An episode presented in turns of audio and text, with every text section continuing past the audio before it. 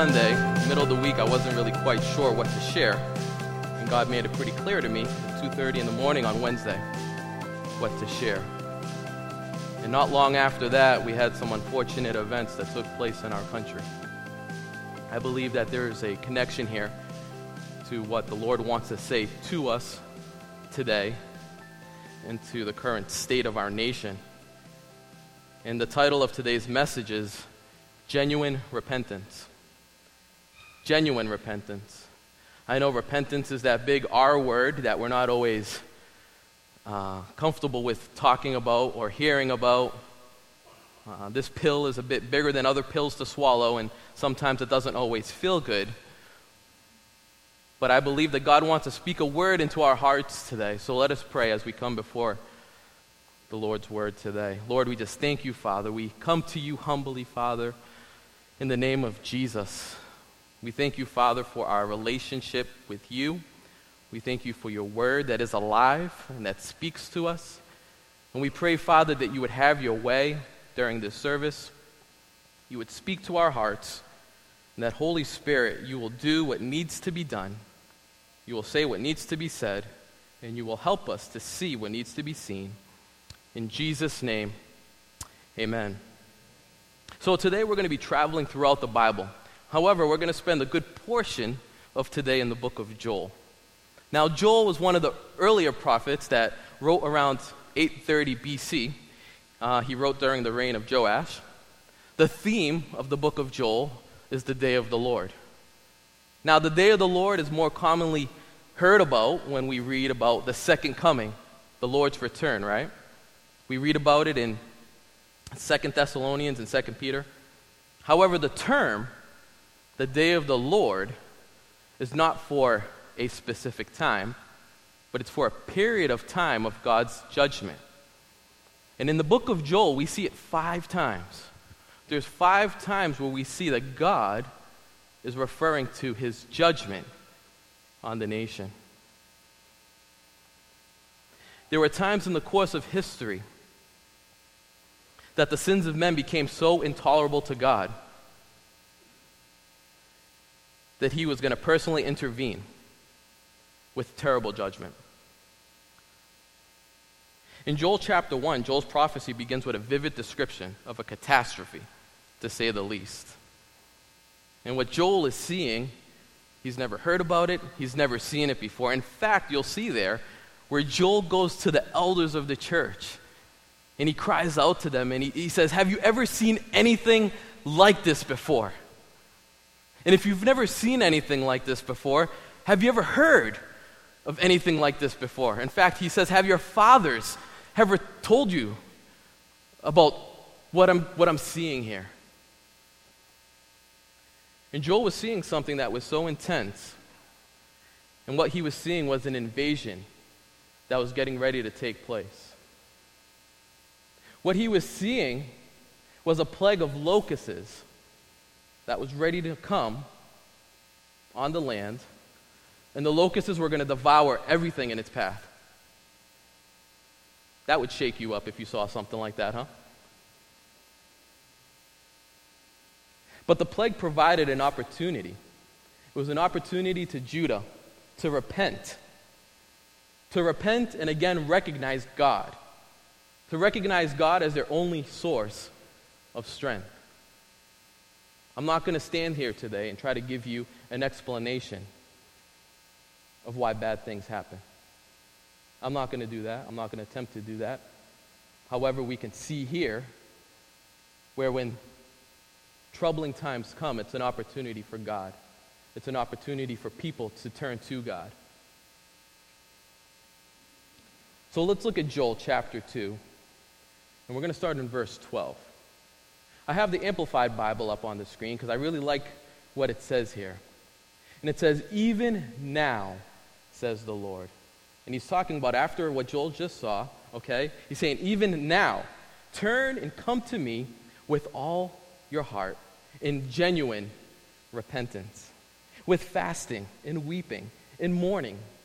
Catch this until every barrier is removed and the broken fellowship is restored. 13 says, Rip your heart to pieces in sorrow and contrition, and not your garments. Now look at that. Verse 13 says to rip your heart to pieces and not simply your garments. A different translation says, Do not rip your clothes to show your sorrow. Instead, turn back to me with broken hearts. Do not simply rip your clothes to show your sorrow, but turn back to me. Turn back to God with broken hearts. And when I read this, I'm led to think that Joel is saying, repent. Huh? What's repentance? Repentance is to stop going in one direction, to turn, and to go in a new direction, right? How many of us in public schools, when they taught us if we got caught on fire, what do we do? We stop, drop, and roll, right? Well, just like that, instead of stop, dropping, and rolling, turn and go in a new direction. Catch that today. Stop, turn, and go in a new direction. And we need to go beyond our sorrow and our remorse. We need to go beyond our emotions. We need to go beyond just feeling bad. We can't just stop doing something because we feel bad, but there needs to be an action after that. We need to go beyond the sorrow and the remorse. We need to turn and we need to go in a new direction. In fact, I like what Charles Spurgeon once said. He said, To repent is to change your mind about sin and Christ and all the great things of God. And when I first heard that, that was so challenging to me. Because if I was to repent and change what I'm doing, that's one thing. But if I was to repent in the fashion that Charles Spurgeon is saying, that we change our minds on how we even see God, that will truly influence how I carry out my life. That will, if I can see God in a different way, then it would change the way I speak to my wife. It would change the way I look at someone at the gas station that has a different color skin than I do. It would change the way I feel when I see a police officer drive by. So it's the way we see God, not our opinions, not our definition, but God's definition and God's ways. Amen? So Joel emphasized the need to turn to God in true, genuine repentance to have total reliance on God, turning from their past iniquities and recognizing, watch this, recognizing that the repented heart is the only soil which the regenerated soul can grow. And we're going to review that a little bit. The repented heart, not the repented feet, not the repented hands, not the repented eyes, not the repented ears, but the repented heart.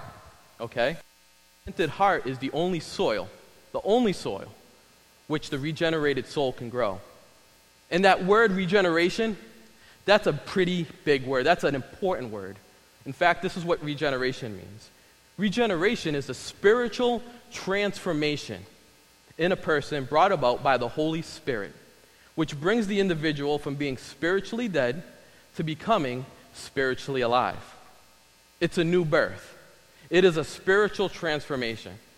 Just like um, the butterfly and the caterpillar, right? All right, we're going to step into science class and we're going to participate and help me out here. So, a caterpillar does what before it becomes a butterfly? I, you're whispering. Come on. Somebody. Anybody. What is it? I, I, what? Cocoon. So, how does it get to the cocoon? Spins it. Right? And what's that called? What, what, what's in that cocoon? What's happening to that caterpillar? Metamorphosis. Metamorphosis is what? It's irreversible, it's a change. So, inside that cocoon, what's happening is the caterpillar is taking form of something, whatever it becomes before it becomes a caterpillar, right? But it cannot reverse back to a caterpillar, it becomes a butterfly. So there's a metamorphosis that takes place when we genuinely repent. And we're going to talk about counterfeit repentance versus genuine repentance. In other words, genuine repentance leads to genuine transformation. Unless we genuinely repent, unless we repent, all we're doing, we're simply ripping our clothes to show our sorrow, rather than turning to God with a broken heart. A.W. Tozer says this. He wrote, A whole new generation of Christians has come up believing that it is possible to accept Christ without forsaking the world. That we can accept Christ without forsaking the world. I believe that's a fair statement for some Christianity that we see today.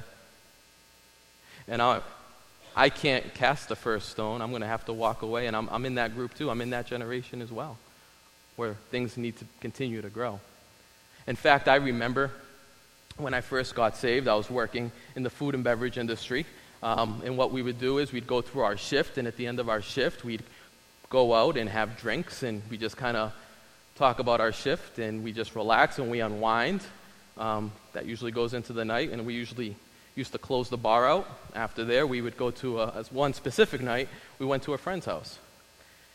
And at our friend's house, we were playing cards, we were having drinks. For the record, I'm not condoning. You can't, I'm not saying that this is okay. I'm just saying that's where I was at. I was in the cocoon, right? I was in that process of metamorphosis. And uh, so time went on, and it was about 5:30, and uh, I was again I was a new Christian at the time, but I was getting involved, and I was trying to grow in my faith. And it was 5:30, and I said, "Oh, I gotta go." They're looking at me like, "Where in the world are you going at 5:30 in the morning?" You know what my response was? I'm going to morning prayer. It's six o'clock on the other side of town. You're like, what? I, re- I remember hearing his voice, like, man, you're intense, you know. And it was in that moment that I realized something. I realized that my witness to my unsaved coworkers was it's okay to accept Christ and not forsake the world. And unless we genuinely repent, what type of Bible are we portraying to others? What type of life are we living? What kind of gospel are we preaching without our words? And it wasn't until, I mean, I remember this day vividly. I, I, I came to a point and I was just so frustrated. Because I'm usually a pretty extreme guy, and my wife has helped me not to be so extreme with things. But it's either I was all in or I was all out. It's either I was on or I was off. And it came to a point where I just had to make a decision because I was just driving myself nuts. Huh?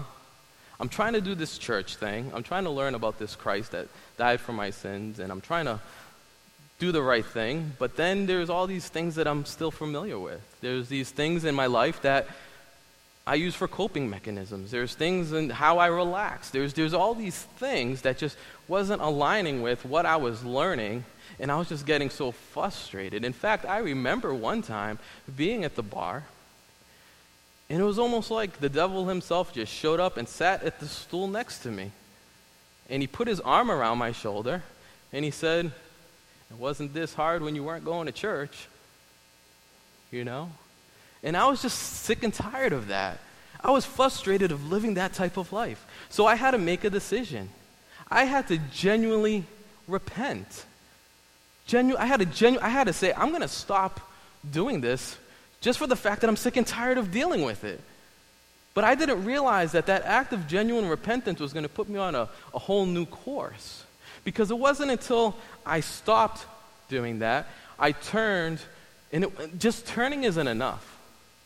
Just stopping and just turning isn't enough. It wasn't until I started going in a new direction when I started making Jesus my first option instead of my third, fourth, fifth, and sixth option. When I started doing that was when he was able to start transforming my life. I was in that cocoon for a long time.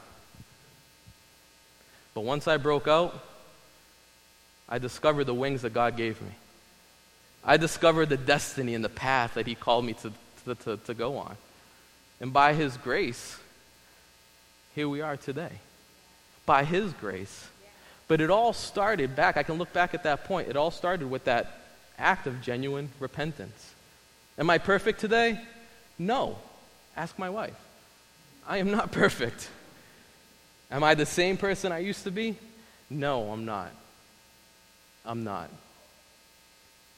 You know, and, and some of us today, we, we're, we're seeing some pretty obvious things in our life that need to change. Well, as you're listening to me, you're sitting in your seat, it's fairly quiet in here, and, and you're probably thinking about some of the obvious things that need to change, right? Coming to church, for example. We come to church, we look good, we smell good, we sound good, right? And then we leave church, and it either happens on the way home or when we get home. Huh? Where am I going with this? We start treating each other in ways that we wouldn't normally treat each other in church. Right? Again, I raised my hand. We come to church and we sing songs like How Great is Our God? He's the anchor of our soul. And then we go home, and when no one's home, either on our devices or our television sets, we watch things that we wouldn't watch if someone else was there. Some of us go to small groups, wherever that may be, during the week. We go to small groups, we're getting connected, we're getting discipled. Huh? We're pouring into each other, we're encouraging each other. And then on the weekends, we're going places where we hope no one sees us going there. For me, can I be transparent? Is that okay? Anger. Anger was my master for a long time. For a long time. And I didn't realize how much of a master it was to me until I became a Christian, to be honest. And it got to a point that it, it would affect my marriage, it would affect my career, that I needed to get to a point and say, no, I can't allow anger to cause me to do these things. See, because anger in and of itself is not a sin. The Bible says, be angry and what? Sin not. So anger, anger is just a secondary emotion to an action. Something will happen, we'll get hurt, and it'll cause anger to come up in our lives. But it's what we do with that anger, huh? Operating in self control. I remember being angry, telling one of the pastors at the time, and the first thing he said to me was, Man, where's your self control? I said, Man, this is the last time I'm going to come to you. You know, I felt so condemned, but he was, he was really speaking truth to me. And it wasn't until I had to stop, I had to turn and go in a new direction. But with this one, I needed help. I needed counseling.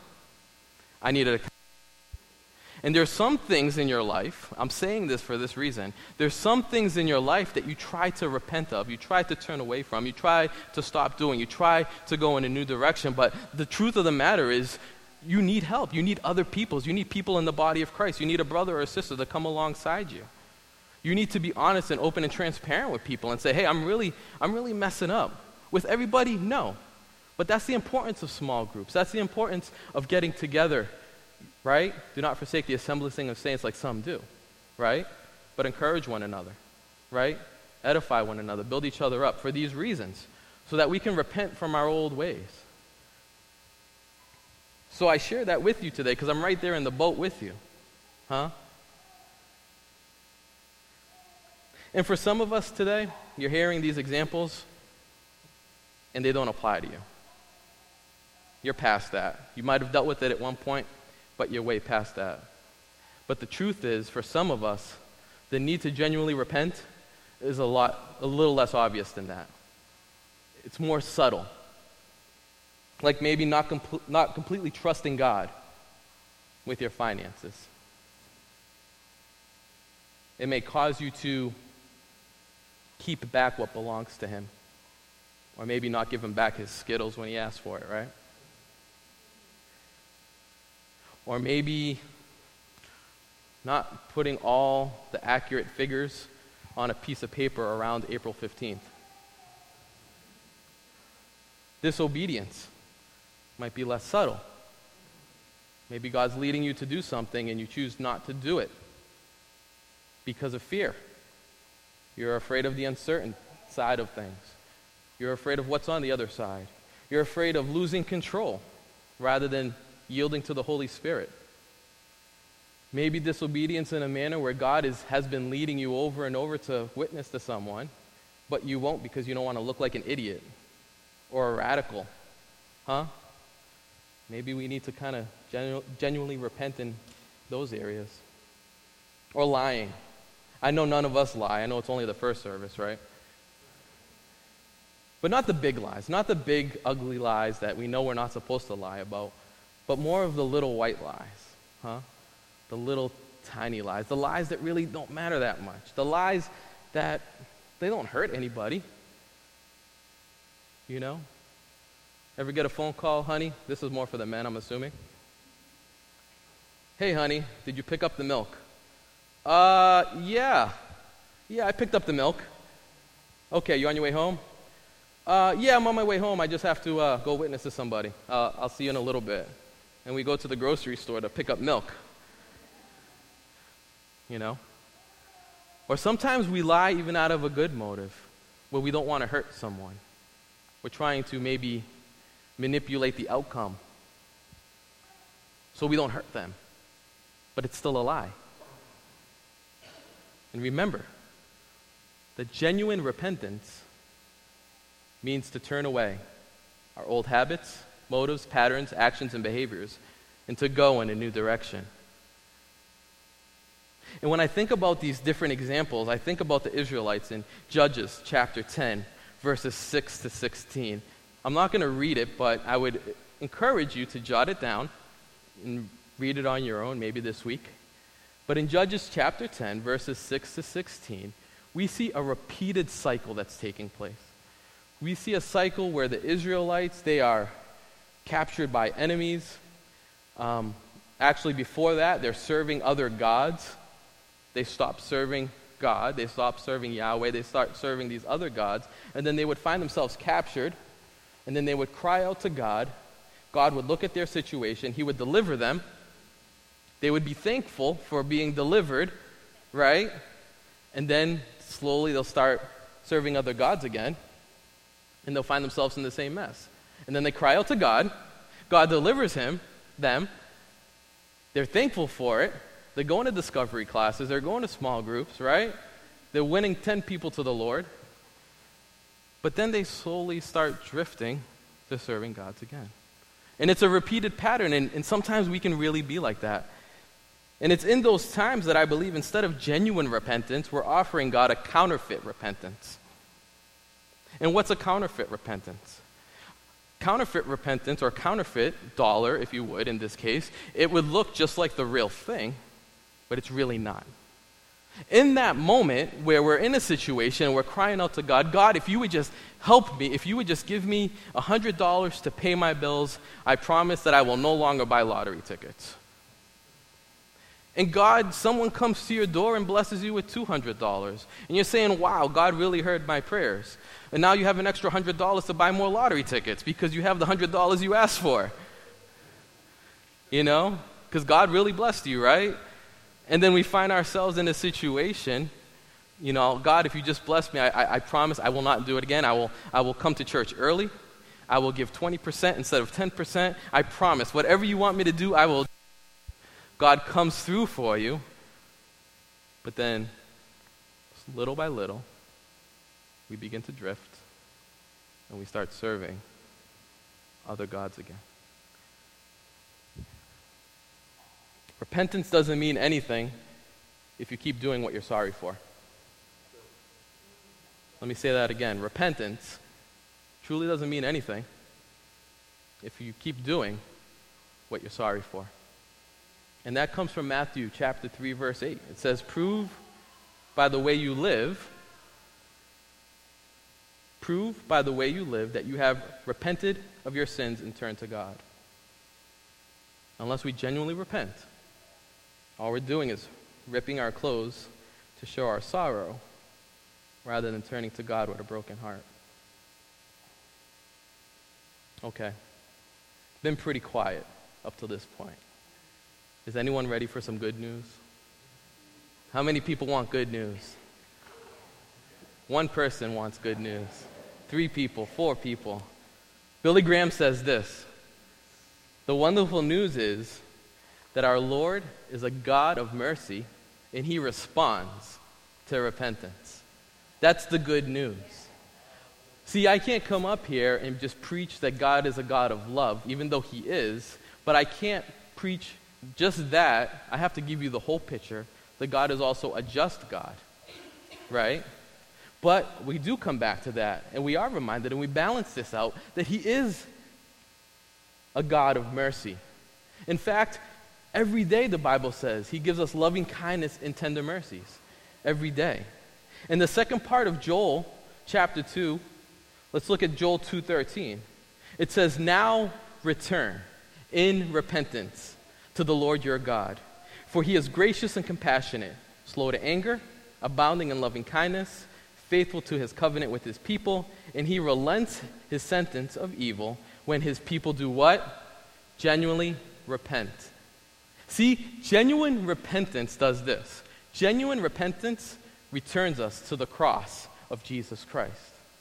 Genuine repentance is a declaration of faith that reminds us we need to depend on God and make Him the Lord of everything in our lives. Genuine repentance makes it all about Him and not about us. Genuine repentance is an action that goes beyond our emotions. Genuine repentance is the threshold between religion and relationship. Genuine repentance is where we experience the transforming power of God.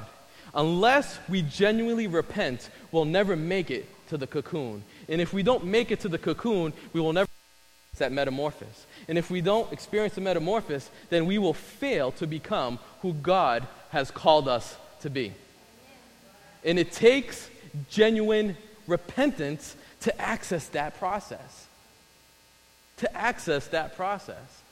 And it takes genuine repentance to keep us in that process. Amen? And going back to the story in Joel, we see in verses 14 and 17 that, that Joel is now giving instruction to the people, right? He's giving instructions to them what to do to genuinely repent. In 18 to 27, we see God's promise genuine repentance. In verse 28, it says this But it shall come after this. After what? After genuine repentance. It will come after this that I will pour out my spirit on all mankind. Amen? Unless we genuinely repent, all we're doing is ripping our clothes to show our sorrow rather than returning to God with a broken heart. I'm going to call the worship team to come up because I believe that God wants to do something lives today. I believe that God wants to begin the process of metamorphosis.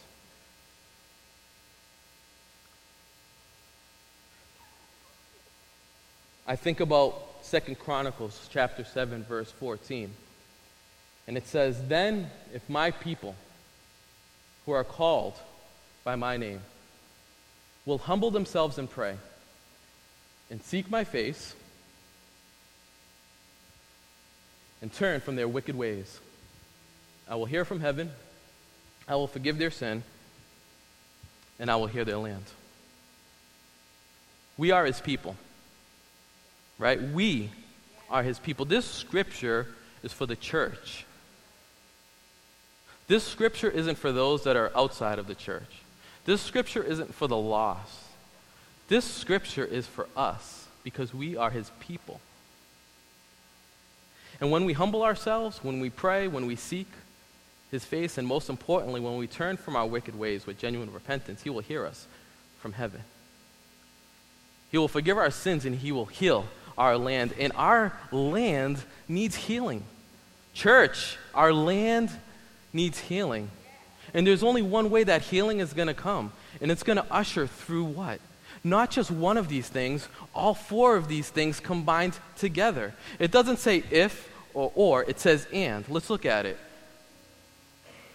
If my people who are called by my name will humble themselves and pray, and seek my face, and turn from their wicked ways, it is then that I will hear from heaven. Right? I'll forgive their sins and I will heal their land. We can't just do three out of four. We can't do two out of four. We can't do one out of four. We have to do four out of four.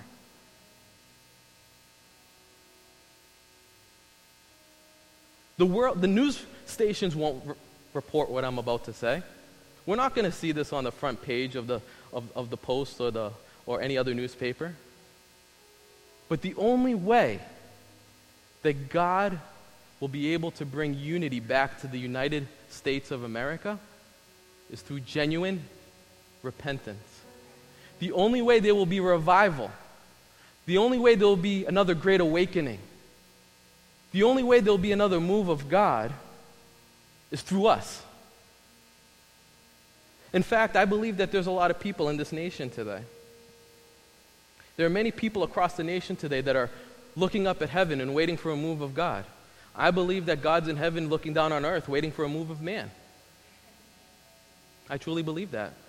In fact, it says that in Ezekiel. Ezekiel 22 30.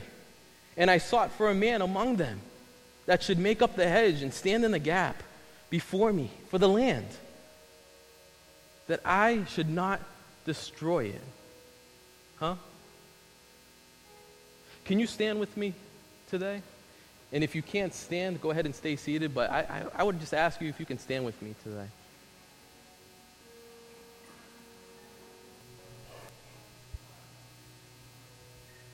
The only way we can come to God is if we have a relationship with Him. If we're going to be the answer to God bringing healing, then we need to be His people.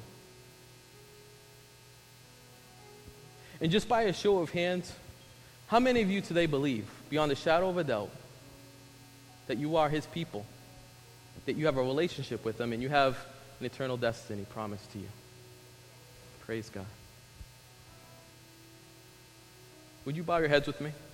Close your eyes.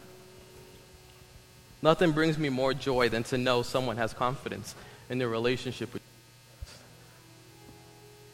On the other side of that coin, nothing brings me compassion and sorrow when someone doesn't know of what Jesus Christ did for them. They didn't come to the place where they understand that Jesus Christ took a cross for their sins, that he became the penalty, the ransom for many, for you. And just a moment ago, I, I asked you to raise your hands, and many of you did, but the truth is, some of you didn't. And I have the opportunity now to extend an invitation to you. And that invitation is for you to accept Jesus Christ. If not now, then when? If not now, then when? So, again, with no one moving, with all heads bowed and eyes closed, if that's you today, I'd love to pray for you. If you would like to receive Jesus Christ as your Lord and as your Savior, you might not have everything figured out. You might not understand all of the theology, but you just know that there's something tugging on your heart right now that's drawing you to wanting more, wanting to know more. If that's you today, I would love to pray for you, but in order for me to pray for you, I just need to know where you are. So if that's you, would you raise your hand so I can pray for you? If you are desiring a relationship with Jesus Christ, would you lift up your hand today so I can pray for you?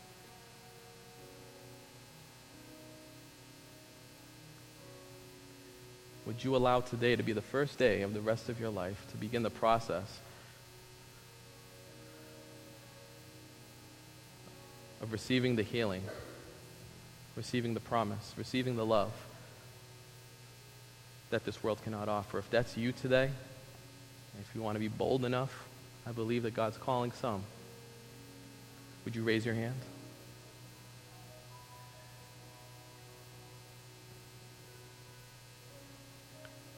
Hallelujah. Well, let's do this, church. Would you just repeat after me? Lord Jesus,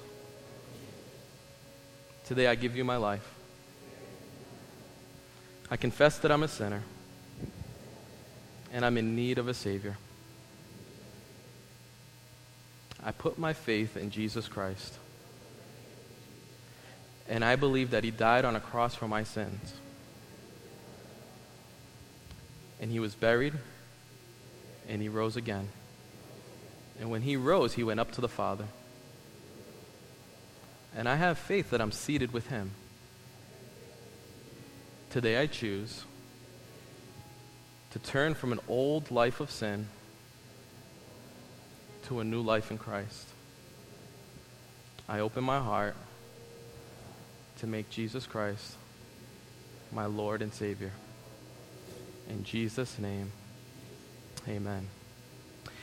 If you prayed that prayer today and you didn't raise your hand, but maybe afterwards you decided, you know what, maybe I was just a little embarrassed to come to the front, I would love to have an opportunity to chat with you privately on the side. So please come see me after the service. But right now, what we're going to do is we're going to open up our altars. Because I believe that God wants us to respond. We can't hear a message like this. It doesn't come from me, it comes from God, it comes from His Word. But this type of message requires a response. And Pastor Brian always says, and I agree with him do you have to come to the altar to receive healing? Do you have to come to the altar to be restored? No. However, it is an act of your faith. And you're saying, you know what? By faith, I'm going to respond to the spoken word of God today. And I'm going to believe for areas of my life that I need to repent of. I need to genuinely repent. And maybe you have everything figured out and you don't need to genuinely repent. After the service, come pray for me. But maybe you want to come to the front and genuinely repent on behalf of our nation so that we can seek God and allow His healing to come and to flow into our lives. So that's what we're going to do today. So we're going to, the, the team's going to lead us, and we're going to believe that the Holy Spirit is just going to bring a time of restoration. Amen?